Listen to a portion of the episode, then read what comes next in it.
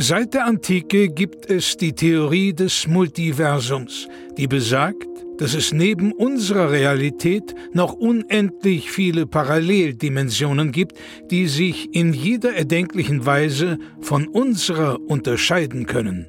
Einem Forscherteam ist es nun gelungen, Audiofragmente dieser fremden Welten zu empfangen. Doch dabei stießen sie auf ein rätselhaftes Phänomen. Unabhängig davon, wie sehr sich die Dimensionen unterscheiden, es gibt eine Konstante. Nils und Florentin haben einen Podcast. Hier werden diese Funde erstmals veröffentlicht.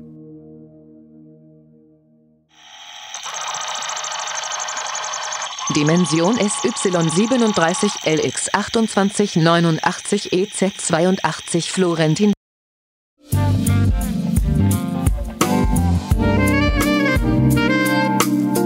Hallo und herzlich willkommen bei Florentin, eurer Call-In-Sendung, wo wir über die intimsten Themen reden. Ich höre euch zu, ich werde euch nicht abwürgen. Hier bekommt ihr ein offenes Ohr für alle eure Probleme. Ihr könnt jederzeit anrufen, ihr werdet begleitet von unserer Redaktion und das Thema für heute Abend ist Körper.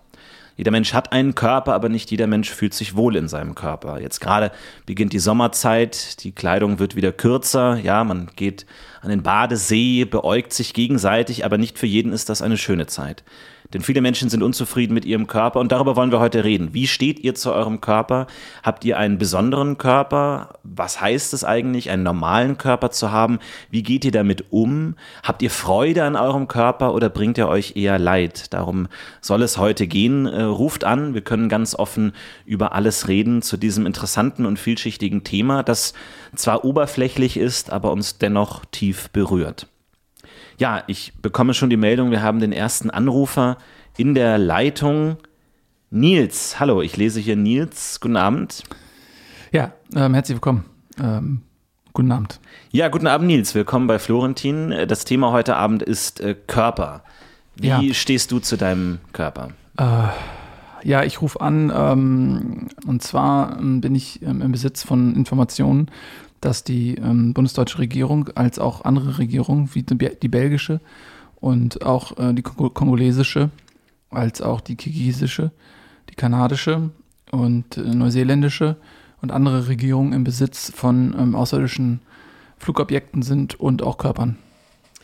Mhm. Erstmal danke für deinen Anruf. Du findest hier ein offenes Ohr. Fühlst du dich wohl in deinem Körper? Also hast du ein gutes Verhältnis zu deinem Körper? Ja, also nochmal, ich äh, verfüge über Informationen. Ich bin ehemaliger Mitarbeiter des BND und ähm, bin äh, quasi ein Whistleblower. Ich bin ähm, mit Informationen konfrontiert worden, die überwältigend sind und die die Welt, wie wir sie kennen, verändern. Ähm, ich kann es jetzt hier klar sagen, wir sind nicht alleine.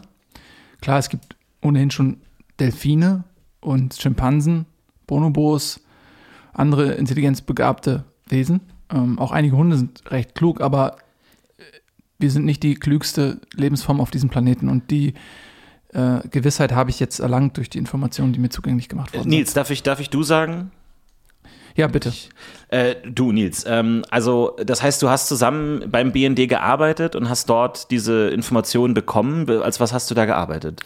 Ähm, ja, ich habe dort als Techniker gearbeitet, als Ingenieur. Ähm, und ich habe tatsächlich auch abgestürzte außerirdische Flugobjekte untersucht. Und das ist unfassbar. Die Technologie ist Lichtjahre von dem entfernt, was wir kennen. Aber trotzdem sind sie abgestürzt. Warum? Ja. Ähm, da gibt es verschiedene Theorien. Entweder die ähm, Piloten waren unter Einfluss von Drogen. Äh, es kann gut sein, dass äh, wir sehen ja auch immer wieder äh, Kornkreise, dass die Außerirdischen auf der Suche sind nach Marihuana-Feldern und dort Gras konsumieren, was ähm, ihre Flugfähigkeiten beeinträchtigt. Es kann aber auch sein. Ist das für dich ein Thema, Nils? Drogen? Also ähm, jetzt gerade auch zur Sommerzeit mit Freunden am, am Badesee. Ähm, ist das vielleicht für dich eine Möglichkeit, besser mit deinem Körper klarzukommen? Nein, also Drogen, wir haben regelmäßige Drogentests gemacht beim BND. Mhm. Ähm, einmal die Woche wurden Urintests gemacht und auch Blutproben entnommen. Ähm, das ist ein absolutes No-Go. Wer Drogen nimmt, ist sofort raus aus dem Projekt. In meinem Fall ist es so, dass ich ähm, aus anderen Gründen verlassen, äh, die, die, das Institut verlassen habe. Ich möchte da nicht zu sehr drauf eingehen. Ich möchte nicht identifiziert werden. Ich befinde mich im Untergrund. Ich habe Angst ähm, davor, dass ich ins Visier genommen werde, weil ich diese brisanten Informationen nun mit der Öffentlichkeit teile. Was heißt das, du bist im Untergrund? Also du bist unterirdisch? Ja, oder also, ich bin im Keller. Das heißt, versteckst du dich wirklich also auch aktiv vor den Blicken der anderen? Ist es für dich ein, ähm, eine Belastung, gesehen zu werden? Ja, also ich gehe natürlich nur verkleidet raus. Ich lasse mein Telefon zu Hause. Wenn ich Ihnen jetzt erzählen würde, welche Informationen Sie alles über Ihr Telefon übermitteln, dann würden Sie vermutlich Ihr eigenes Telefon jetzt auch sofort aus dem Fenster schmeißen. Das Telefon hört durchgehend zu. Alles, was Sie sagen, wird gefiltert. Also du fühlst dich beobachtet, gesehen. War das schon immer so für dich oder kam das erst, dass du äh, deinen Körper verstecken wolltest oder dass die Blicke von anderen Mhm. zu einer Belastung wurden? Naja, also mein Körper verstecken wollte ich im Prinzip dann mit Austritt, Flucht, kann man sagen, aus dem BND. Man tritt nicht einfach aus dem, also das, der BND ist der Dachverband, ne? das ist eine Abteilung innerhalb des BND ähm, für außerirdische Kontaktangelegenheiten, AKA, also BND AKA. Und man tritt nicht einfach aus dem BND AKA aus, sondern entweder man stirbt oder man verschwindet. In meinem Fall bin ich halt untergetaucht. Und natürlich seit diesem Zeitpunkt, klar, sehe ich die Blicke anders, die auf ähm, mir ruhen. Ich weiß ja über die Überwachungstechnologien, die hier in unserem Land existieren. Nochmal, wenn Sie wüssten, ähm, wie Sie äh, durchleuchtet werden, abgehört werden, durchgehend, dann würden Sie auch anders, glaube ich, durch die Welt schreiten. Ich glaube, viele Menschen fühlen sich da beobachtet und durchleuchtet, gerade jetzt im Sommer, wenn man rausgeht und man stellt den Körper so ein bisschen zur Schau, was für viele natürlich auch belastend ist. Also, wie gehst du damit um? Du, du meinst jetzt, du lebst unterirdisch. Ähm, wie, wie gehst du damit um? Kannst du trotzdem noch ein Leben führen, normal? Ja, mein Leben ist natürlich jetzt erstmal sehr beschwerlich geworden. Also das, was normale Menschen gerne machen, im Sommer rausgehen, sich mit Freunden treffen, mal ein bisschen grillen, in den Badesee planschen, einfach mal shoppen gehen, rausgehen, kegeln gehen, bowlen gehen, einfach Ja. mal in den Garten, ein bisschen Rasenmähen gehen, einfach mal ins Stadion gehen, Fußball gucken, Cricket gucken, irgendwas in der Richtung, Gras hören, einfach mal die, Gras, die Grashüpfer hören im Wald, einfach mal in den Wald gehen und, und den Wald riechen, einfach auch anfassen, einen Baum, all diese Dinge, die bleiben mir verwehrt. Ja. Ähm, aber ich mache das natürlich, um mein Leben zu schützen und ich möchte mein Leben zumindest so lange noch in die Länge ziehen, bis ich alle Informationen, ähm, die mir zugänglich gemacht worden sind, auch mit der Öffentlichkeit geteilt habe. Weil oft ist es ja eigentlich so, dass man sich sehr beobachtet fühlt, aber letzten Endes sind die meisten Menschen ja eigentlich bei sich. Und äh, das ist ja oft auch einfach nur eine Projektion auf andere, wenn du unsicher mit deinem Körper bist, dass du dich dann immer beobachtet fühlst und vielleicht Blicke siehst, die gar nicht so gemeint sind. Also ähm, hast du da schon mal drüber nachgedacht, dass es vielleicht eher an deinem Selbstbild deinem Körper gegenüber liegt und jetzt gar nicht so sehr an den Blicken der anderen? Ja, also wir wissen nicht genau, wer die anderen überhaupt sind. Und ähm, jetzt komme ich nochmal auch zu Ihrer Frage von vorhin zurück, als Sie gefragt haben, ja, warum stürzen die dann so oft ab? Natürlich machen wir uns da auch Gedanken. Ne? Also ich gerade als Ingenieur, der ich, ich sag's wie es ist, ich war der Jahrgangsbeste immer. Ich habe eigentlich nie Probleme gehabt, irgendwelche technischen Abläufe zu verstehen, aber mit diesen abgestürzten Flugobjekten, ähm, da sind teilweise Metalle, die uns auf der Erde völlig unbekannt sind. Das Antriebssystem ist basiert offensichtlich auf ähm, Manipulation der Gravitationskräfte. Es ist schwer, das auch, man nennt es im Englischen Reverse Engineering, also das irgendwie wieder ähm, zurückzuverfolgen, wie das Ganze entstanden ist. Und ähm, da fragt man sich natürlich zu Recht, ja, warum stürzen die dann so oft ab?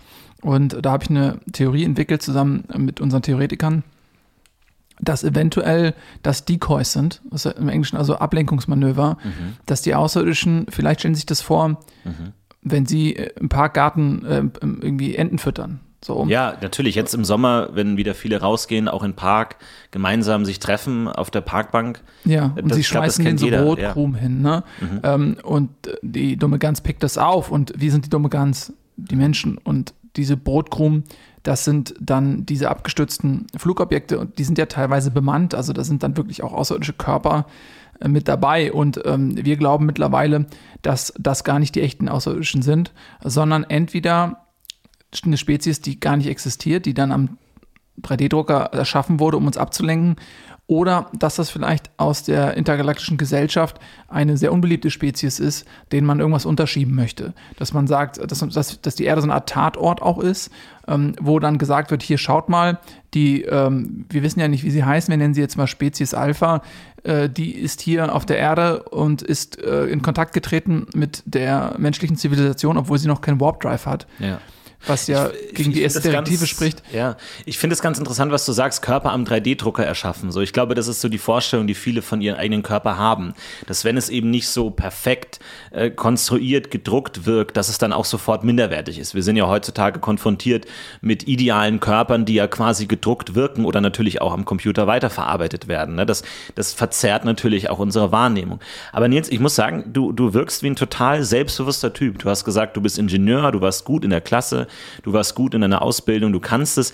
Ähm, ist es wirklich bei dir dann nur der Körper, der dich jetzt zu dieser ja, Untergrund, zu diesem Verstecken äh, zwingt? Kannst du vielleicht sagen, was das genau ist an deinem Körper, mhm. was, was dazu führt, dass du dich jetzt so verstecken musst? Also der Körper, den, den wir da jetzt entdeckt haben, der quasi dann in diesem abgestürzten Wrack auch zu finden war, ist also, es ein bisschen. Ich glaube, also so, so weit muss man nicht gehen. Kein Körper ist ein Wrack. Ne? Also das möchte nein, ich auch nochmal sagen, äh, also, dass das natürlich eine Selbstwahrnehmung ist, die da irgendwie auch reinkommt. Aber letzten Endes ähm, ist jeder Körper, wird auch jeder Körper auf irgendeine Art schön gefunden von irgendjemandem. Und das ist natürlich subjektiv. Und ähm, ich verstehe, dass du solche Wörter benutzt, dass es in, in, deiner Gedankenwelt vielleicht normal ist, so über Körper zu sprechen. Aber ich will einfach nur mal meine Perspektive anbieten dass es, äh, glaube ich, auch ähm, vielleicht auch eine sprachliche Änderung braucht, dass man sozusagen nicht mehr so über Körper denkt, von wegen die Perfekten und die Wracks. Ich glaube, da gibt es äh, da gibt's Abstufungen und unterschiedliche Formen, die nebeneinander existieren können. Ja, unbedingt. Also wir haben da auch natürlich dann, man denkt dann immer, okay, bei solchen Forschungsprojekten, da ist Humor zum Beispiel ähm, völlig fehl am Platz, weil man da ja auch sehr nüchtern an die Sachen rangeht. Mhm, ähm, und natürlich gibt es aber auch so Spitznamen für diese geborgenen Körper, die jetzt nicht, ähm, so wie ich das gerade beschrieben habe, ähm, mit Spezies äh, Alpha, einfach diesen fast schon technischen Begriff zu äh, geordnet bekommen, sondern man sagt natürlich dann auch schon irgendwie so die, die haarigen Knarze oder, oder mhm. die Chewbaccas. Die haben zum Beispiel die eine Spezies, ähm, die ist komplett überwuchert mit so einer haarähnlichen Substanz, die ist mhm. ungefähr ähm, ja, so an die drei Meter hoch. Und ähm, wir haben festgestellt, dass die so eine Art, ja, diese schon humanoide Grundgestalt haben und dass diese wuchernden Haare ihren Ursprung komplett in den Achselhöhlen haben und von dort aus wie so Wurzelwerk wuchern die über den Körper hm. ähm, drüber, sodass die ja, fast aussehen wie Chewbacca im Grunde genommen. Ich glaube, das sind Dinge, die hat jeder schon mal gesagt bekommen oder auch mhm. gesagt. Ne? Also da muss man ja auch immer bedenken, dass äh, natürlich äh, viele sich von diesen Blicken auch durchbohrt fühlen und auch von diesen Worten getroffen, mhm. aber man natürlich auch oft darauf reagiert, dass man versucht, diesen Hass umzudrehen.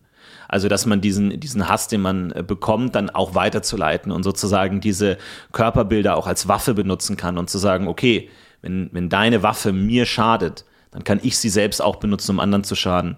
Und ich glaube, das, das sind Dinge, also was du angesprochen hast mit der Körperbehaarung und so, das sind Sachen, die wahrscheinlich jeder schon mal gehört hat, wo jeder mal auf sich geguckt hat. Und deswegen finde ich es auch klasse, dass du das wirklich so deutlich auch ansprichst, was, was da eben äh, bei dir stattfindet, was ja völlig natürlich ist. Das müssen wir auch sagen. Wir haben ja auch vielleicht so ein bisschen die Natürlichkeit des Körpers irgendwie auch aus den Augen verloren. Durch Photoshop, durch Filter, durch die Nachbearbeitung, durch dieses, dieses 3D-Drucken der Körper, wie du es so schön gesagt hast, dass ja die Natürlichkeit, die Individualität auch so ein bisschen verloren gegangen ist und wir gar nicht mehr den Körper für das, das Einzigartige wertschätzen können, was ja jeder Körper eigentlich für sich selber hat. Ja, ähm, das ist sicherlich richtig. Also mit den Waffen, was Sie da gerade angesprochen haben, das ist natürlich so ein Ding, da, da wissen wir noch relativ wenig drüber. Die Systeme, die wir gefunden haben, die hatten eigentlich keine erkennbaren Waffen im herkömmlichen Sinne. Mhm. Es ist ähm, schwer zu erkennen äh, auf den ersten Blick, ja. Es ist, ja. Ähm, man muss sich da wirklich intensiv damit beschäftigen, um auch zu merken, wo der Schaden herkommt. Also wa was genau den Schaden dann anrichtet.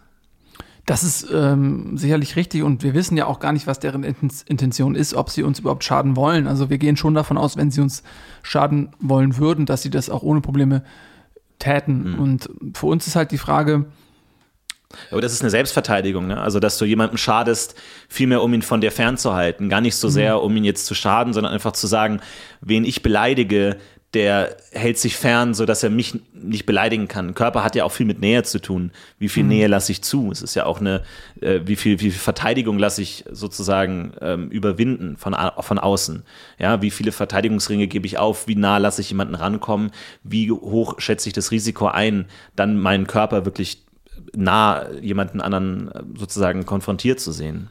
Ja, das ist genau die Frage wie nah wollen wir die dann auch an uns ranlassen, mhm. einfach, ne? Und wie lang, wie lang, wie nah wollen die uns an sich ranlassen? Ja. Und das ja, ist ja auch bei jedem anders. Also man weiß ja auch nichts über die Sozialstruktur. Wir sind da wirklich ganz am Anfang der Forschung. Wir wissen nicht, wir haben jetzt zum Beispiel auch keine Sexualorgane an den Körpern gefunden. Wir wissen nicht, mhm. wie sie mit körperlicher Nähe umgehen, ob das vielleicht, ob diese Körper vielleicht auch sowas wie Drohnen im Prinzip nur sind, ähm, mit denen sie die Welt erkunden. Also dass die vielleicht ähm, zum Beispiel unter Wasser, wir gehen davon aus, es gibt im Bermuda-Dreieck ähm, so eine Art Mutterschiff, dass ähm, sie vielleicht dort sitzen, so Surrogate-artig, und dann diese Körper speziell für ihre Einsätze 3D gedruckt werden und die ähm, sozusagen als humanoide Drohnen mhm. dienen, sodass diese Körper, die wir allesamt leblos gefunden haben, vielleicht gar kein intrinsisches Leben in dem Sinne beherbergen, als dass sie immer nur äh, zeitweise genutzt werden als ja. ähm, Drohne ich finde es ein ganz tolles Thema, was du sagst, dass du sagst, äh, den, den Fokus auf die Geschlechtsteile legen. Ich glaube, das ist natürlich in unserer Gesellschaft auch total normal, dass Körperlichkeit auch direkt mit Sexualität verbunden wird. Und natürlich jetzt die Frage im Raum steht, was ist überhaupt ein Geschlechtsteil? Ja, also gerade jetzt im Sommer an den Stränden, da gibt es ja immer wieder Diskussionen, ja, Frauen oben ohne, ist das automatisch sexualisiert? Wie wird es wahrgenommen? Warum ist es verboten? Was ist da der Unterschied? Ähm, nur weil es vielleicht von manchen sexuell aufgefasst wird, ist dann sozusagen sagen, ist automatisch äh, auch so zu sehen. Und äh, das ist natürlich auch immer eine Frage, ne? was für den einen Geschlechtsorgan ist, ist für den anderen normaler Teil des Körpers, der jetzt erst mit Sexualität überhaupt nichts zu tun hat. Ähm, ja, das stimmt. Wir haben natürlich jetzt ganz klar gesucht, auch so, das sind ja nicht nur die primären Geschlechtsorgane, mhm. es gibt ja auch sowas wie ähm, Nippel, ja, mhm. äh, wo ja klar wird, okay, ein, ein Lebewesen mit einem Nippel ist offensichtlich ein Säugetier, wo dann ähm, der Nachwuchs aus der Körperflüssigkeit des ja. Elternteils saugt. Stillen in der Öffentlichkeit ist immer auch wieder ein Thema, ne? also wie, wie wohl man sich auch mit diesen körperlichen Funktionen fühlt. Ne? Also hast du da Erfahrungen gemacht? Wie ist das da bei dir? Mm, also wir haben damit leider jetzt nicht so viel Erfahrung gemacht, weil die ja auch alle tot waren. Ähm, aber wir können sagen, dass bei der Untersuchung nochmal, das ist nicht meine Abteilung gewesen, das ist dann eher in, in auch Gesprächen mit anderen Abteilungen, mit äh, Kollegen, mit denen ich mich gut verstanden habe, dann auch im Austausch passiert. Aber diese Körper, die haben eben nicht diese weder primäre noch sekundäre Geschlechtsorgane. Mhm. Das ist ja auch Auslegungssache, ne? Also es ist ja die Frage, wie kategorisiert man das notwendigerweise? Mm, ja, also natürlich, während die primären Geschlechtsorgane relativ einfach zu definieren sind, ist es bei sekundären Geschlechtsorganen ein bisschen schwieriger, weil natürlich so ein Organ neben seiner Funktion, die dann vielleicht eine offensichtliche ist, ja auch noch dazu dient, ähm, in Paarungsbereitschaft versetzt zu werden und während des Aktes irgendeine eben ja sekundäre Rolle spielen. Und da kann im Prinzip ja auch ein Ellbogen oder eine Nasenspitze mhm. ein sekundäres Geschlechtsorgan sein, ja. sofern ein Mensch daraus eine Stimulation generiert, mhm. sodass mh, mm, es jetzt bei so einem Körper unmöglich ist auszuschließen, ob nicht eventuell irgendein Bereich eine Sekund ein sekundärer Geschlechtsbereich ist. Und wenn wir natürlich dann jetzt da herumfummeln und dann geben wir die Körper irgendwann zurück, weil wir vielleicht einen Kontakt hergestellt haben und die sehen, okay, da wurde immens dran rumgeschorft und, und das sind so Abnutzungsspuren, dann kann das natürlich auch von denen aufgefasst werden, so wow, also ihr findet ihr diesen Körper von uns und mhm. jetzt gebt ihr uns den zurück und der ist komplett an der Stelle, was habt ihr denn da gemacht? So, das kann ja auch zu diplomatischen Irritationen führen. Ja, ich finde es aber ganz spannend, was du gesagt hast. Ne? Es gibt natürlich da unterschiedliche Körperteile, die unterschiedlich wirken. Ne? Also für, für manche sind natürlich jetzt die klassischen Geschlechtsorgane reizvoll, aber manche, wie du gesagt hast, werden angezogen, vielleicht von einem Ellbogen, von einem Knie. Wie gehst du jetzt aber damit um, dass man sagt, im Sommer ähm, ist man einfach leichter bekleidet, da sieht man einfach mehr. Äh, wie gehst du damit um, dass natürlich einerseits man eine sexuelle Attraktion vielleicht verspürt oder sich da, das auch genießt, andererseits aber natürlich auch dem anderen anderen nicht zu nahe kommen will, weil man das ja natürlich nicht als Einladung verstehen kann zu irgendwas und man nicht automatisch jetzt nach einem Flirt sucht, nur wenn man sich im Sommer einfach ein bisschen knapper anzieht. Also ähm, ist das vielleicht auch ähm, ein Thema, weswegen du dich da so ein bisschen versteckst, dass du unsicher bist, welche Signale du sendest oder wie du das, wie du damit umgehen kannst? Ja, wir müssen sehr vorsichtig sein welche Signale wir senden und auch wie wir mhm. deren Kontaktfreudigkeit interpretieren. Ja. Also nur weil wir jetzt diese Wracks, diese Körperteile finden, bedeutet das nicht, dass ähm, diese Lebensformen automatisch auch mit uns Kontakt aufnehmen wollen. Mhm. Ja, das finde ich, das ich ganz wichtig, das nochmal zu sagen. Ja, und wenn wir dann jetzt ohne ein, eine ausdrücklich ausgesprochene Einladung auf die Suche gehen und uns vielleicht in ihren Bereich hinein bewegen, könnte es natürlich dazu führen, dass sie uns auf einmal als eine Art Belästigung wahrnehmen. Bedrohung würde ich nicht sagen, weil sie uns technologisch so weit überlegen ja, sind, dass wir keine Bedrohung darstellen können. Liegt natürlich Aber, in der subjektiven Wahrnehmung. Ne? Also das ist ja immer das Problem. Ne? Was von einem einen als Kontaktaufnahme gesehen wird, kann vom anderen als Bedrohung wahrgenommen werden. Ja, in dem Fall würde ich eher von Belästigung sprechen tatsächlich, weil solange, hm, man muss sich das so vorstellen, stell dir vor, du bist jetzt in einem Wald und ähm, dann kommt halt so ein Eichhörnchen und du siehst das Eichhörnchen und denkst, oh, ist aber ganz süß, guckst zwei Minuten und dann langweilt dich das und du machst mal wieder dein Ding im Wald. Und dann kommt aber auf einmal ein Eichhörnchen, guck ich an, dann kommen mehrere Eichhörnchen und dann kommen so fünf, sechs, sieben, acht, neun, zehn Eichhörnchen, bilden einen Kreis um dich rum, starren dich an, kommen immer näher, fassen dich an, nagen einmal an dir rum und dann auf einmal wird aus einer Begegnung, die man ignoriert, die man als gegeben ansieht in diesem Bereich, in dem du dich befindest. Da rechnest du mit so einer Begegnung. Mhm. Aber auf einmal wird da eine, eben eine Belästigung draus, ähm, die vielleicht dazu führt, dass man selber sagt, ich unternehme Schritte, um diese Eichhörnchen jetzt von mir ähm, zu nehmen und eventuell töte ich sie oder ich vergifte alle Nüsse oder so, weil ich möchte mich dieser Belästigung entledigen. Mhm. Und der Mensch muss natürlich sehr genau überlegen, inwiefern es eine offene Einladung gibt oder ob man sagt, oh, pass auf, ähm, wir sind hier das Eichhörnchen, wir gucken vielleicht ab und zu mal durch das Blattwerk durch und schauen, was es da ist, aber sehr, sehr zurückgenommen, weil wir nicht die Aufmerksamkeit unnötig auf uns lenken wollen. Ja. Ja, du hast jetzt gesagt, du lebst im Untergrund, du versteckst dich, du weichst diesen äh, bohrenden Blicken aus. Ähm, wie siehst du das denn jetzt langfristig? Also siehst du eine Möglichkeit, wie du wieder an die Oberfläche kommst, wie du diese Kontaktaufnahme nimmst? Ist es dann eher, wo du sagst, in den Wintermonaten, wo man mehr Kleidung trägt, da bin ich mehr in der Öffentlichkeit oder wie, wie siehst du das jetzt in der Aussicht?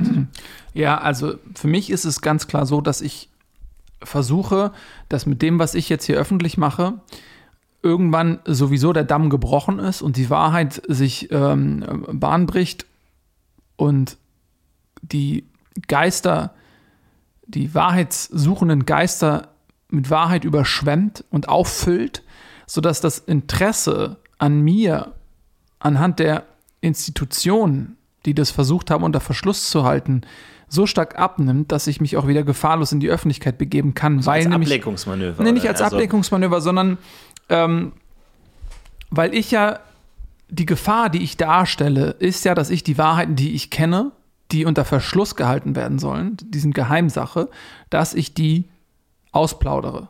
Dieser Geheimnisverrat mhm. ist das, was sie fürchten und was mich zur Gefahr macht und zur Zielscheibe. In dem Moment, wo aber die Wahrheit raus ist und jeder sie kennt, gibt es keine Wahrheit mehr zu schützen. Und in dem Moment werden sie natürlich ihren Fokus auf die Schadensbegrenzung legen. Sie werden schauen, wie gehe ich in die Kommunikation mit der Öffentlichkeit, jetzt wo das alles raus ist. Und ich kann ja keinen Schaden mehr anrichten, weil der Part, den ich tun konnte, Aber den habe ich erledigt. Ich, äh, ich, ich verstehe das, was du sagst, und ich finde, es äh, klingt auch total logisch, also aus einer rationalen Perspektive kann ich ja. das total nachvollziehen. Aber rein emotional ist mir aufgefallen, dass du jetzt ganz viel über andere Leute gesprochen hast. Du hast jetzt ganz viel gesagt, wenn andere Leute die Wahrheit verstehen, wenn andere Menschen diese Wahrheit annehmen meinst du nicht, du nimmst dir da selber so ein bisschen auch äh, die Möglichkeit, selber über dein Leben zu bestimmen, zu sagen, was, was, wie kannst du vielleicht anders darüber denken oder wie kannst du Schritte einleiten, die dir da helfen? Weil letzten Endes, wenn du jetzt von anderen Menschen abhängig bist, dann kann es ja auch sein, dass du da nicht mehr rauskommst. Nee, na klar, das ist völlig richtig. Also ich bin momentan klar abhängig von, von anderen Leuten. Ähm, ich habe natürlich im engsten Freundeskreis dann auch Leute, die mir helfen, die mir mhm. Ähm, Nahrung äh, anliefern. Das ist wichtig. Das ja. ist wichtig und die kann ich natürlich jetzt auch nicht endlos belasten. Die werden dadurch natürlich auch ähm, zur Zielscheibe. Wenn das ist ja, es gibt ja auch diesen ähm, Ausspruch, folge den Brotkrumen. Ähm, das ist, das kommt aus Hänsel und Gretel. Mhm. Und da geht es darum, okay, wenn man ähm, sein Ziel finden möchte, dann halt halt nach Hinweisen Ausschau. Folge den Brotkrumen würde in meinem Fall bedeuten, okay, wer liefert mir Essen? die suchen nicht mich, sondern die suchen die Leute, die mir nahe standen, die mir Essen liefern. Wer, wer, wer sind die? Du sprichst immer über diese die, die anderen Menschen, die mhm. ich glaube, das ist immer leicht für uns zu sagen, die Gesellschaft, ja, oder die Menschen, aber was sind das konkret für Menschen, vor denen du dich versteckst? Also das ist natürlich der, der BND, die ähm, Abteilung zum Aufspüren ähm, abtrünnig gewordener ähm, Geheimniskenner mhm. und ähm, kurz ähm, AGK. Und die AGK ist eine Spezialeinheit, die aus Agenten äh, zusammengesetzt ist, die im Prinzip wie ein Klempner agieren. Sobald es irgendwo leckt, werden sie dorthin eilen und das Leck schließen. In dem Fall bin ich das Leck. Und die sind jetzt auf der Suche nach mir mit der metaphorischen Rohrzange, um sozusagen mich ähm, zum Stillschweigen zu bringen. Und die sind, äh, die haben Zugang zur Technologie. Die können Handys anzapfen, die können öffentliche Kameras anzapfen, die können sogar, wenn sie jetzt zu Hause Kameras installiert haben und glauben, das ist ein geschlossenes System und es dient zur Überwachung ihres Eigenheims, natürlich hat der BND Zugang zu all diesen Kameras und auch zu den Audioaufnahmen. Mhm. Ähm, also da macht man sich keine Illusionen. Ich finde es aber klasse, dass du sagst, man will dich da zum Schweigen bringen, aber du schweigst nicht. Und ich will dir nur sagen, du wirst hier gehört, du wirst mhm. von mir gehört, du wirst von unseren Zuhörerinnen und Zuhörern gehört. Wir hören dich, wir äh, hören deine Geschichte.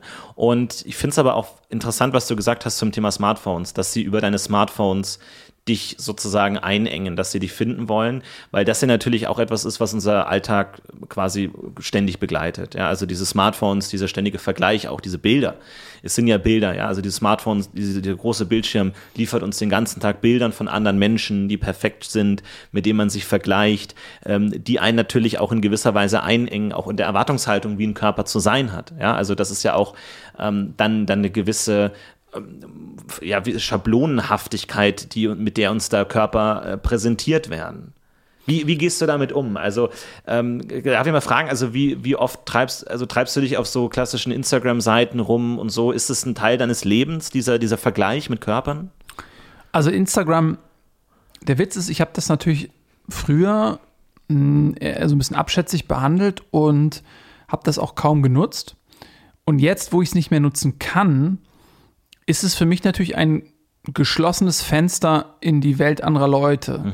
An, ein Fenster in ein Leben, an dem ich nicht mehr teilhaben kann. Ja. Sodass natürlich für mich jetzt so das Bedürfnis zu sagen, auch jetzt nochmal auf Instagram gucken, was machen meine Leute denn einfach, das fehlt mir mehr, als es mir Nutzen gebracht hat, als ich Zugang dazu hatte. Ne, also das ist schon komisch zu beobachten und obwohl ich auch weiß, dass alles, was ich dort mache, im Zweifel überwacht wird, ist für mich dann trotzdem, und das ist ein urmenschliches Bedürfnis, die soziale Nähe, mhm. ja, die menschliche Nähe, die körperliche Nähe. Ähm, das Bedürfnis ist in mir sehr, sehr stark ausgeprägt, sodass ich auch wirklich hoffe, dass ich eben durch meine Offenlegung der Informationen, die ich habe, ich schnellstmöglich auch wieder zurückkehren kann in ein normales Leben, weil nochmal, das ist für mich der einzige Weg, dass ich die Wahrheit zu den Menschen bringe, weil, wenn das nicht klappt, werde ich immer eine Zielscheibe sein. Mhm. Na, deswegen ist es für mich, das ist dann auch meine Motivation. Es ist nicht nur die Motivation jetzt, okay, ich bin ähm, so ein Philanthrop und so ein wahrheitsliebender Mensch, dass ich mich wie ein Märtyrer opfer und sage, hier, nehmt meine Wahrheit, die Welt muss es wissen. Es ist auch ein Stück weit natürlich ähm, Selbstschutz und Egoismus, sagen wir mal so, Überlebensimpuls zu sagen, ja, sobald ich all das, was ich habe, anderen Leuten gebe, bin ich wieder frei mhm. und kann auch wieder mein eigenes Leben leben. Mhm. Deswegen wäre mir das auch, wenn jetzt die Hörerinnen und Hörer sagen, ja Mensch, ich möchte dem Mann helfen, dann wäre es das erste wäre Glauben. Mhm. Ja, Glauben. Da, dafür, da kann ich nicht für meine Zuhörerinnen sprechen. Ich glaube dir, Nils, wo kannst du vielleicht sagen, wo du dich gerade aufhältst? Du sagst im Untergrund, mhm. ähm, wo, wo bist du? Was ist das für ein, für ein Leben, das du gerade lebst? Also gibt es da sowas wie ein Freibad, irgendwie ein Park, wo du raus kannst, wo du irgendwie auch mal so ein bisschen den Sommer genießen kannst? Nee, also zu meinem genauen Aufenthaltsort kann ich natürlich keine Angaben machen, weil jede Information, die ich jetzt gebe, liefert unter Umständen Hinweise. Mhm. Und das kann ich natürlich nicht machen. Also wenn ich jetzt sage, ja, ich befinde mich hier im Freibad äh, Rötzlingen, mhm. ja, also das ist ja Selbstmord. Da, da, fühlst du dann die, die, die Zielscheibe auf dir, da fühlst du dich dann verfolgt, dass, dass da sozusagen Leute kommen, um dich zu sehen und da fühlst du dich verfolgt. Nee, ich bin ja verfolgt. Also es hat nichts mhm. damit zu tun, wie ich mich fühle. Das ist, ich bin ja de facto verfolgt. Mhm. Und dementsprechend muss ich meine Verfolger natürlich davon abhalten, mich zu finden. Mhm. Ganz klar. Und dementsprechend ist jede Information die ich über meinen Aufenthaltsort preisgebe, eine zu viel. Ja.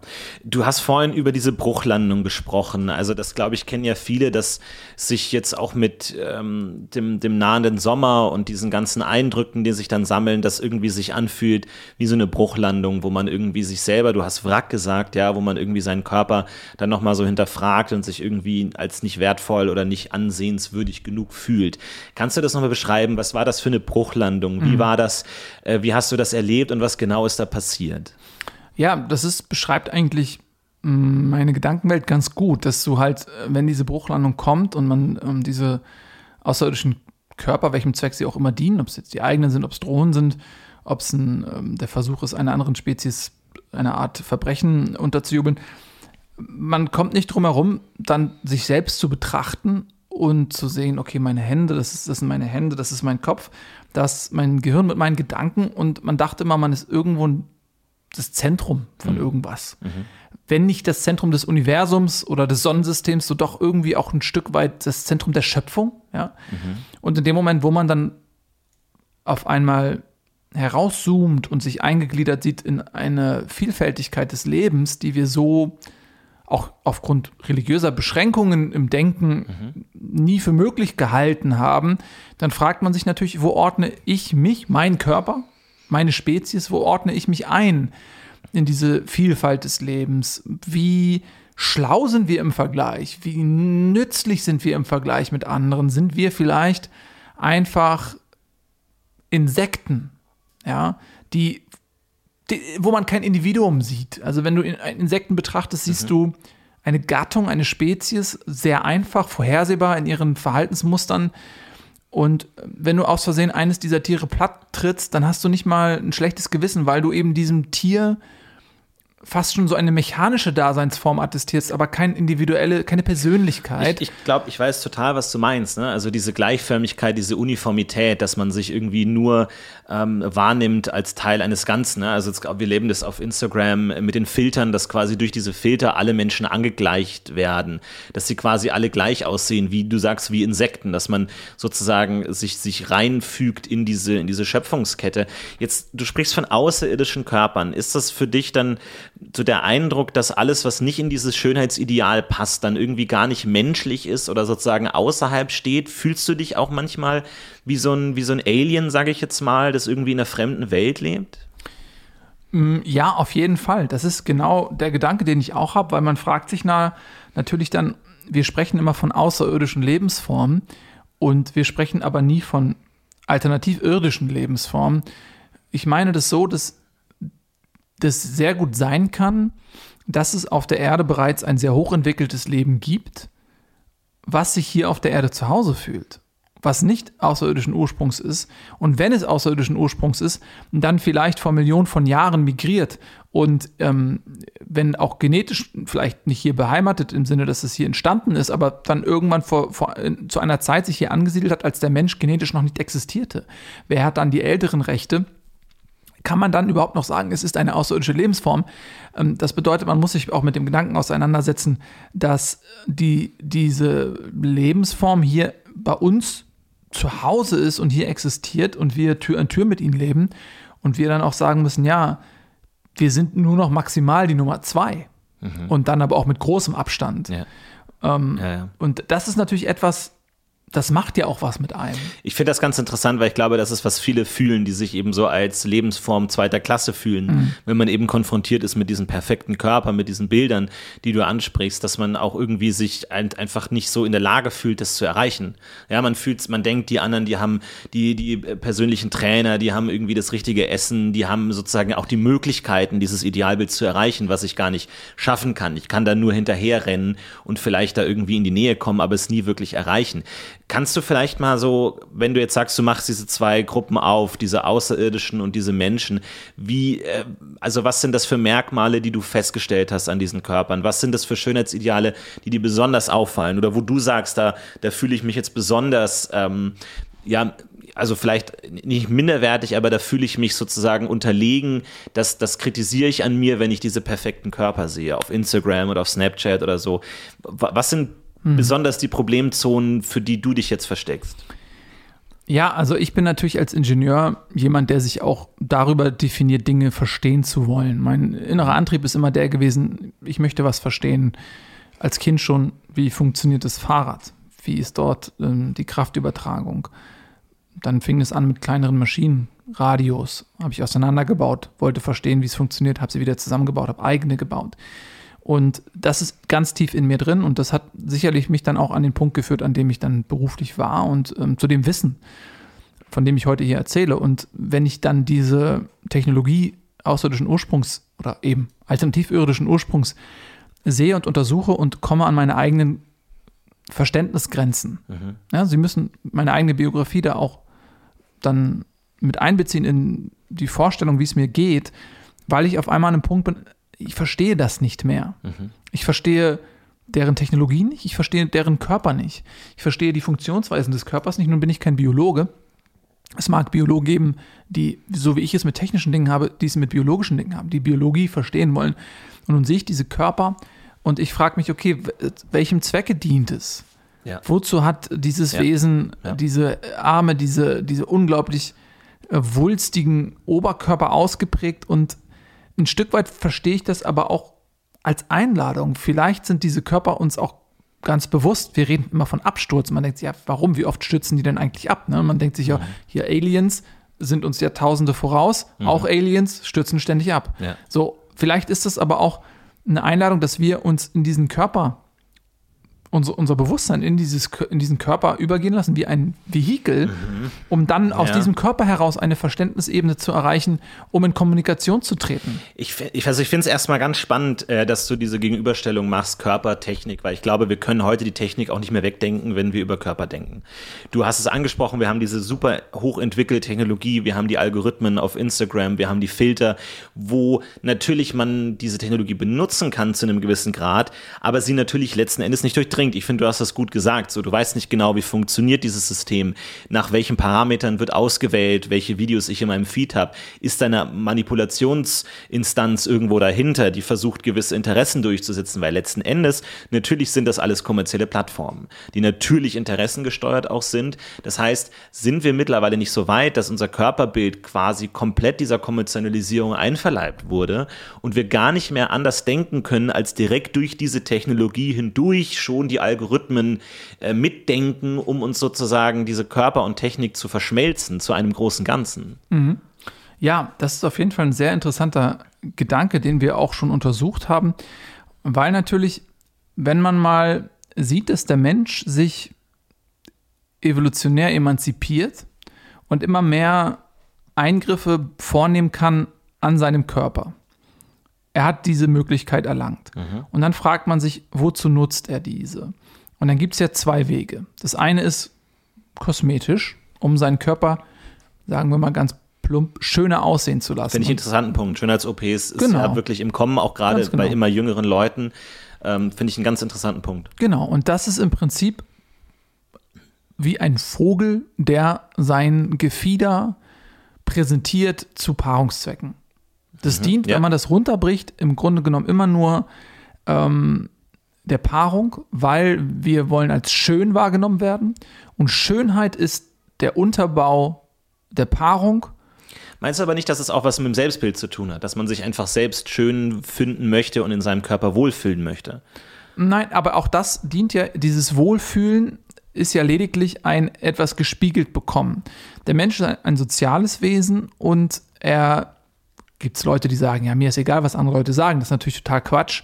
Das ist nur ein Ausspruch, der die Angst davor, beurteilt zu werden, zum Ausdruck bringt selbst jemand, der sagt, mir ist egal, was andere über mich sagen, der kommt ja nur auf den Gedanken, das zu äußern, weil er eben sich selber sagt, ich möchte eigentlich, dass mir das egal ist, weil es mich stört, weil ich Angst davor habe, was sich zurückgemeldet bekommt. Jemand, der ausschließlich positive Dinge zurückgemeldet bekommt, würde nicht sagen, mir ist egal, was andere sagen. Es ist einfach nur ähm, die Angst und auch vielleicht die vergangene Erfahrung von negativ gespiegelten Eindrücken äh, der Menschen um einen herum, die einen zu dieser Aussage bewegt. Und, und du lässt das aber sehr negativ aussehen. Ne? Also sind wir wirklich ähm, nicht so weit, dass wir sagen sollen, diese Eingriffe, diese kosmetischen Eingriffe, die natürlich früher in der Vergangenheit als narzisstisch, als irgendwie abgehoben, äh, abgestempelt wurden, sind wir nicht mittlerweile so weit, einfach zu sagen, der Mensch hat das Recht, dort einzugreifen, wo er sich wohlfühlt, wenn er sich wirklich wohlfühlt. Ich bin da total bei dir, dass es eine super zweischneidige Sache ist und man aufpassen muss, aus welchen Gründen man es macht.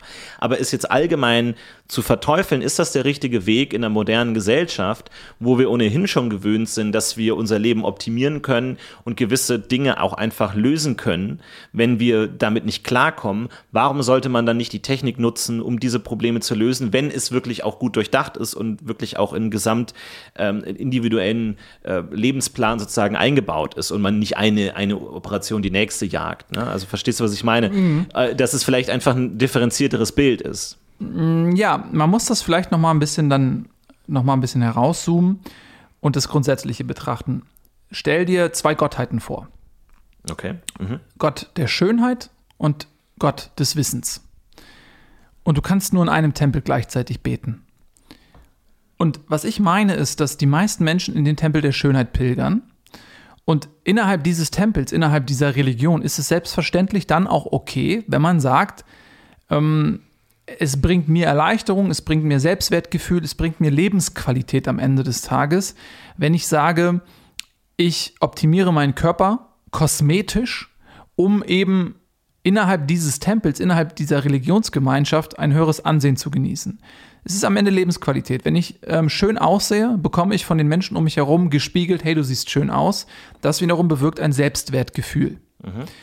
Ja. Und am Ende ist, um es nochmal dann weiterzuführen, am Ende steht die Paarung immer als Basis dort. Denn Schönheit dient der Paarung. Na, was ich gerade mit den Vögeln sagte.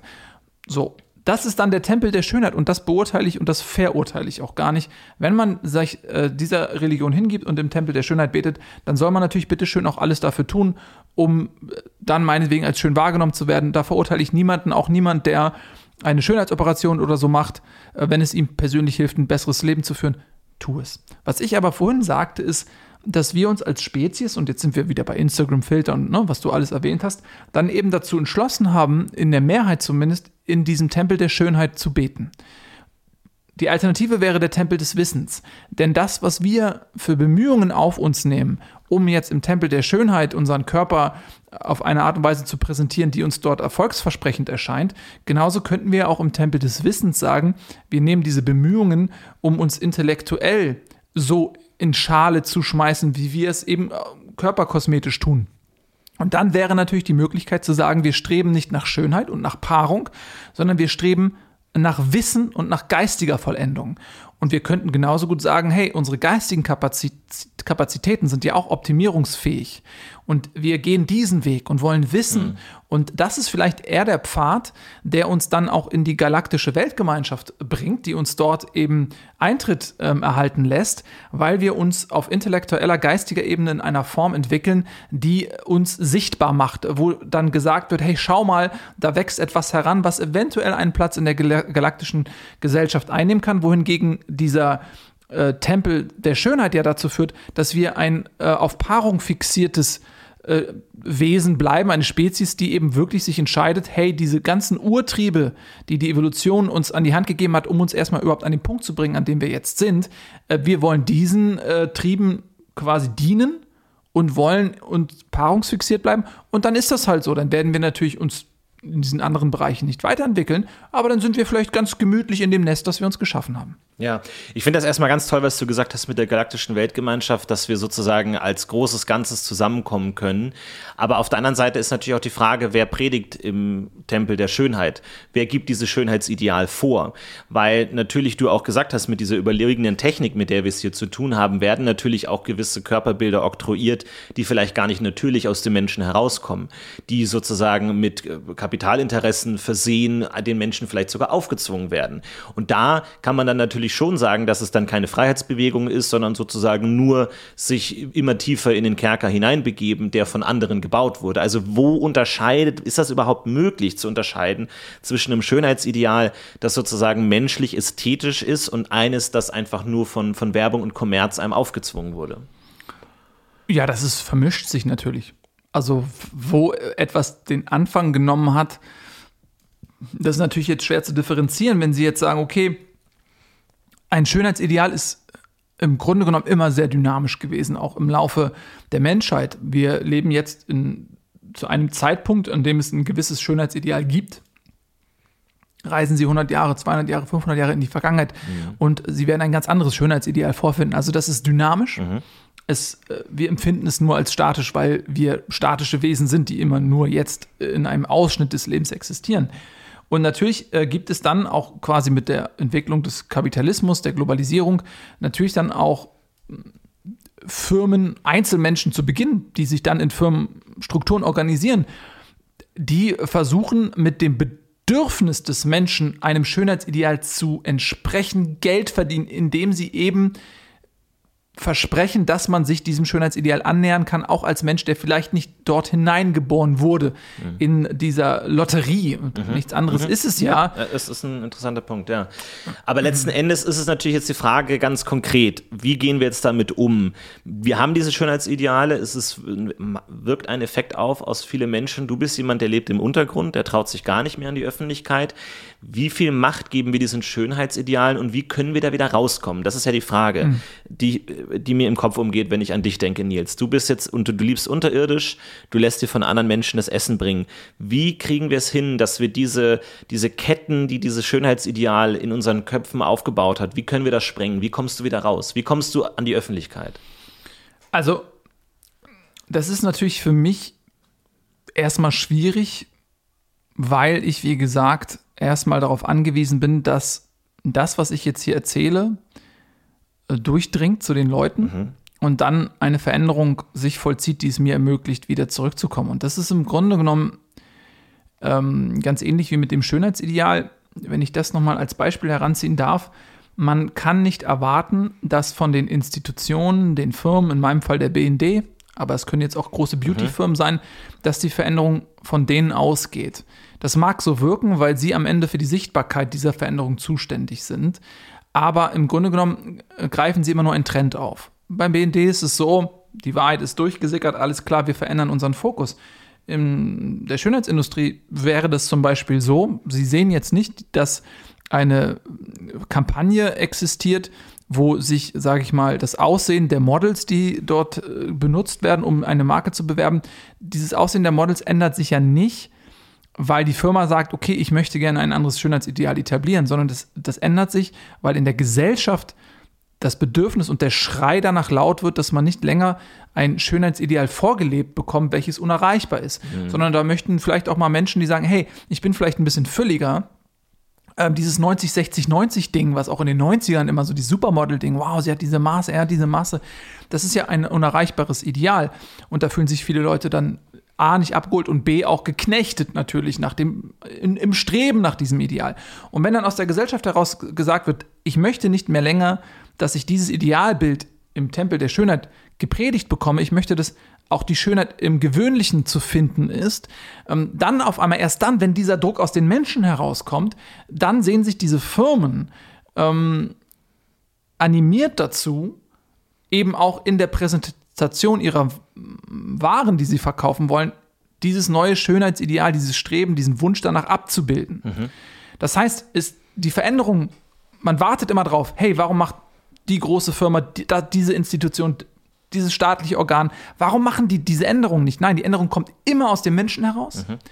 Ähm, und deswegen ist auch jeder Einzelne so wenig Veränderungspotenzial er sich selbst auch attestieren mag, immer mitverantwortlich für eine Veränderung. Und jeder muss deshalb, und es klingt abgedroschen und klischeehaft, er muss bei sich selbst anfangen. Das ist die einzige Möglichkeit. Und in meinem Fall bedeutet das, und deswegen appelliere ich nochmal, jeder Einzelne muss glauben, was ich sage, muss dieser Wahrheit nachgehen, muss sie verkünden, muss sie teilen, äh, wie ein Virus, nur positiv, der sich ausbreitet. Und dann ist dann ist der Boden geschaffen für eine Veränderung. Ich finde das ganz klasse, was du sagst. Ich überlege nur, wie man es konkret machen kann, weil ich finde, du hast es vorhin total interessant beschrieben mit diesen verschiedenen Körperformen. Du hattest eben diese, diese ausgeprägte Körperbehaarung, du hattest diese wulstigen Über Oberkörper, mhm. du hast von Geschlechtsteilen gesprochen, ne? also auch da die unterschiedlichen Ausprägungen der Geschlechtlichkeit. Ist es nicht auch die Aufgabe, diese Körper sichtbar zu machen, dass wir diese unterschiedlichen Körper in den Medien haben, dass wir sie zeigen können auf der ganzen Welt, um zu zeigen, es sind unterschiedliche Körperausprägungen möglich. Es gibt nicht dieses eine Ideal des Menschen, sondern wir stellen eben diesen perfekt gefotoshoppten Bildern eben auch diese alternativen Körperbilder dar. Äh, glaubst du, dass es etwas, was realistisch ist, äh, dass wir auch diese Körper, diese fremden, vielleicht erstmal fremdartigen Körper auf den ersten Blick, dass wir die in die Öffentlichkeit bringen? Ja, ähm, in die Öffentlichkeit bringen, das ist ja genau das Schwierige. Mhm. Ja, ähm, Warum? Was ist da das Problem? Was hindert da? Sind es die Medienkonzerne? Ist es, ist es das, das öffentliche Bewusstsein? Was steht da im Weg? Was im Weg steht, ist natürlich eine seit Jahrzehnten gepflegte Selbstverständlichkeit des Ungläubigen. Ich meine das so, dass wenn, nehmen Sie jetzt an, Sie sind beim BND und Sie wollen eine Strategie, eine langfristige Strategie entwickeln. Wie können Sie äh, verhindern, dass dieses Wissen Fuß fasst in der Öffentlichkeit? Dann werden Sie relativ schnell feststellen, dass Sie nicht vermeiden können, aufgrund des Faktor Mensch, dass es Leute wie mich gibt, die irgendwann der Meinung sind, dieses Wissen muss mit der Welt geteilt werden. Das können Sie nicht verhindern. Das heißt, Sie müssen direkt überlegen, was mache ich, wenn ein Whistleblower wie ich mhm. dieses Wissen mit der Welt teilen möchte. Das heißt, sie etablieren dann ein System der Diskreditierung, wo sie relativ schnell ähm, dazu kommen können, dass sie diese Quellen, wie ich eine bin, als unglaubwürdig abstempeln, ein System des Nichtglaubens eben in der Gesellschaft etablieren. Also du sagst, es gibt ein konkretes vom BND gesteuertes System, das dafür sorgt, dass diese alternativen Körperbilder nicht veröffentlicht werden oder beziehungsweise, wie, wie muss man sich das vorstellen mit mhm. dem Unglauben? Also, mhm. dass man dass man das nicht, was, was kann man da nicht glauben an diesen, an diesen Bildern? Mhm. Okay, ich gebe Ihnen jetzt Beispiele. Kornkreise. Hm, das war mhm. in den, ja, schon in den 60ern, auch so nach Roswell und so, das relativ früh fing es an, dass Menschen Kornkreise gesehen haben, ähm, also quasi plattgedrückte Halme, die dann, wenn man es von oben betrachtet, aussehen, als wäre dort ein Vehikel gelandet und hätte eben diese Körner platt gedrückt. So, und es ist tatsächlich mal passiert, dass dort ähm, diese nichtmenschlichen äh, Ursprungs herumfliegenden Vehikel dort irgendwie gelandet sind, einen Abdruck hinterlassen haben, anhand dessen man dann das sehen konnte. So, jetzt ist natürlich die Möglichkeit, du kannst als Regierung sagen, ja, ja, das ist irgendwie nicht passiert und bla bla bla. Oder du kannst sagen, ich überschwemme die Welt mit Kornkreisen, indem ich einfach überall selber welche mache und dann irgendwelche Videos produziere, wo vermeintliche ähm, Skeptiker zeigen, wie man die Dinger macht. Da wird zum Beispiel gesagt, okay, du nimmst ein langes Holz und dann ähm, das machst du in der Mitte einen Fixpunkt und dann drehst du das Holz einmal so im Kreis, wie ein Zirkel im Prinzip, äh, und schaffst es dann einen sehr geometrischen Kreis in dieses Kornfeld mhm. zu drücken. Ich muss sagen, dann, ich verstehe ganz nicht kurz, ganz ja. die, die, den Zusammenhang jetzt zu Körperbildern, also diese Korn. Nee, es geht darum, dass man, dass man eben die Wahrheit so schwammig, so verwässert. Mhm um eine Verwässerung der Wahrheit. Fake News quasi, die sozusagen die Wahrheit in den Falschnachrichten zu begraben. Nein, du, du, na, du nimmst die Wahrheit eher im Kern und verwässerst sie.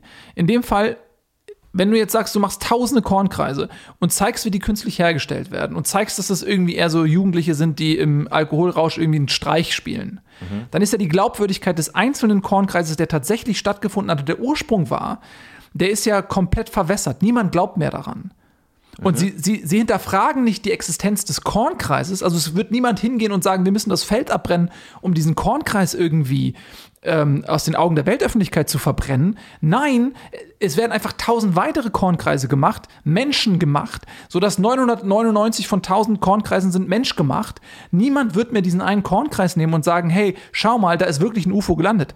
Und somit haben sie diese Wahrheit komplett in eine Lächerlichkeit verdreht, wenn sie so wollen. Und das ist so diese Strategie zu sagen, hey, selbst wenn mal eine Wahrheit rauskommt, wir gehen gar nicht hin und versuchen, die Wahrheit zu bekämpfen, sie zu verbrennen oder so, weil das natürlich auch wiederum auffallen kann, wenn du sagst, hey, warte mal, ähm, was macht der BND denn jetzt da? Wieso haben sie denn, wieso geben die sich denn auf einmal solche Mühe, irgendeine Wahrheit zu verbrennen? Ist da vielleicht was dran? Nein. Die, die ähm, schaffen tausend weitere Wahrheiten und machen dadurch natürlich die eigentliche Wahrheit unsichtbar. Ja, das ist, das ist sozusagen die Strategie dahinter. Aber, also, aber wie, also du, du hast gesagt, du hast diese Bilder der alternativen Körper, die sozusagen an die Öffentlichkeit sollen, aber der BND hält dich davon ab. Wie, wie genau äh, funktioniert das? Also ist, ist, äh, was, was hat der BND davon, dass wir dieses Körperbild sozusagen aufrechterhalten, diese künstlichen, perfekten Körper, die unerreichbar sind? Das, das habe ich noch nicht ganz verstanden. Ja, also nochmal, wenn der, der BND, und ich kann das nicht zu 100% ausschließen, dass der BND nicht auch korrumpiert ist. Und dass du als Beispiel, das kann ich nicht, das ist nur eine Theorie, ne? Das ist nicht Teil der Wahrheit. Da möchte ich ganz klar einen Cut machen. Das ist Okay. nur eine Theorie von mir persönlich. Es könnte natürlich sein, dass die Regierung, nicht nur der BND übrigens, auch die belgische Regierung, bereits in direktem Kontakt steht zu diesen Außerirdischen oder eben alternativ irdischen, die jetzt sagen, pass auf, wenn ihr den Weg des Wissens geht, wenn ihr im Tempel des Wissens predigt, dann kommt ihr zwangsläufig an einen Punkt, an dem ihr für uns nervig werdet, weil ihr vielleicht einen Entwicklungsstand erreicht, der in Konkurrenz zu uns stehen könnte. Das Eichhörnchen baut auf einmal Häuser, baut Ressourcen ab und dringt dadurch in den Lebensbereich einer anderen Spezies ein. Das zu verhindern ist relativ einfach. Es gibt zwei Möglichkeiten. Entweder die komplette Auslöschung dieser Spezies, dann nervt sie nicht mehr. Hm? Alternative ist, man lässt die Spezies auf ihrem derzeitigen Entwicklungsstand. Dann entwickelt sie sich gar nicht dahin, dass sie nerven könnte. Wie macht man das? Man sagt ihr, predigt im Tempel der Schönheit.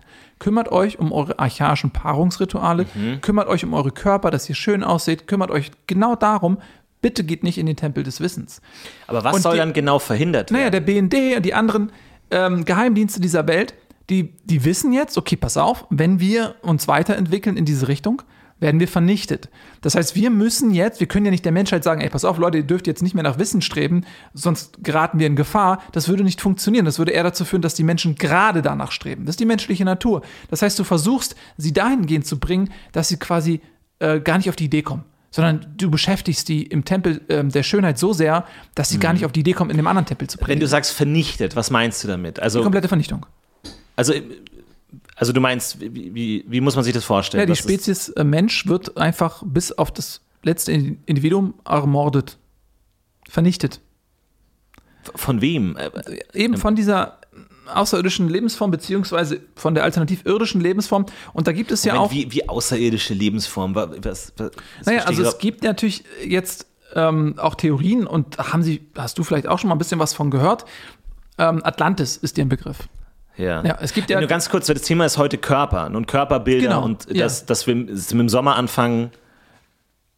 Ja, da, genau, da, da, red, da rede ich ja von, ähm, dass wir die Körper der Außerirdischen sozusagen ja, gefunden haben. Okay, also äh, nur dass du es weißt, also wie gesagt, heute ist Thema Körper Ja. und nächste Woche ist offene Themenrunde. Wenn, wenn, du Okay. jetzt, weil, wenn du jetzt über UFOs und Aliens und sowas reden willst, das können wir dann einfach beim nächsten Mal machen. Also soll ich dann nächstes Mal nochmal anrufen? weil heute, wie gesagt, wir Oh. wollen uns ein bisschen auf Körperbilder konzentrieren und ich glaube, das war Ach jetzt einfach. so. Das tut mir leid. Ich habe es, glaube ich, auch einfach falsch verstanden. ich dachte, dass heute ist. Nee, nee, wie gesagt, nächste Woche ist offene Oh. Themenrunde. Dann, äh, sorry, Nils, dann habe ich es irgendwie falsch verstanden. Ja. Ich gebe dich mal durch zur Redaktion Okay. und dann äh, kannst du ja mal gucken, ob er vielleicht nächsten, beim nächsten Mal. nächste Woche nochmal. Okay, dann ja, das tut mir leid. das- gab es da ein Missverständnis. Ja, ist ja kein Problem. Okay, äh, danke Nils, Ja. vielen Dank an Nils. Okay, Äh, ähm, Ähm, Ja, tschüss. Und ähm, ja, ich würde sagen, dann kommen wir uns dann zu unserem nächsten Anrufer. Wir haben noch in der Leitung den äh, Günther. Hallo Günther. Äh, ja, hallo, ich bin Günther. Ähm, ich, äh, ja, erstmal danke, dass, dass ich anrufen kann. Ich habe ein Problem. Ja, Ähm. Günther, was ist das Problem? Und zwar ähm, juckt mir die Milz immer. Ich habe so einen ständigen Juckreiz an der Milz, durchgehend schon als Kind. Und ähm, ja, das ist ein echtes Problem. Also beschreib diesen Milz, dass du meinst, ein inneres Organ, dass du ja an das du nicht rankommst. Ja, genau. Also das ist so, das juckt die ganze Zeit. Okay, und also wie, wie, wie, siehst du dadurch deinen Körper? Wie, wie verändert es dein Körperbild? Ist das für dich Ja. ein Problem? Schämst du dich dafür? Oder wie, Ja. wie nimmst du jetzt den Sommer wahr, der, der jetzt um die Ecke Ja, kommt? also ich habe natürlich dann immer so rote Kratzspuren an der Haut, die über der Milz ist, weil mich das halt durchgehend juckt. Und dann kratze ich dann immer. Und bist du damit mal zum Arzt gegangen oder hast du das mal. Die haben Okay. gesagt, dass, äh, sie können da keine Ursache für feststellen. Ja. Äh, ja, äh, dann. Ich wünsche dir, äh, du kannst dann ja rausgehen zum, zum See und einen schönen Sommer. Ich wünsche dir viel Spaß. Wir haben leider jetzt keine Zeit mehr, Günther. Ah, Ähm, die Zeit ist leider rum, aber ähm, ich wünsche dir einen schönen Sommer. Viel Spaß, äh, viel Spaß beim Strand, Eis essen. Hab einen schönen Sommer, Günther. ähm, okay. Tschüss, danke. Ja, das war unsere Stunde. Das war Florentin zum Thema Körper. Ich ähm, hoffe, ihr habt einiges gelernt zum Thema Körperbilder. B- Ihr könnt gerne noch kommentieren zu dem Thema. Welche Probleme habt ihr mit eurem Körper? Wie seht ihr den Sommer? Habt ihr Angst vor dem Sommer? Freut ihr euch auf den Sommer? Und äh, vielleicht auch ähm, ein paar Ansätze, wie man damit umgehen kann, wenn man vielleicht sich in seinem Körper nicht ganz so wohl fühlt. Vielen Dank fürs Zuhören. Macht's gut. Bis nächste Woche wieder. Euer Florentin. Tschüss.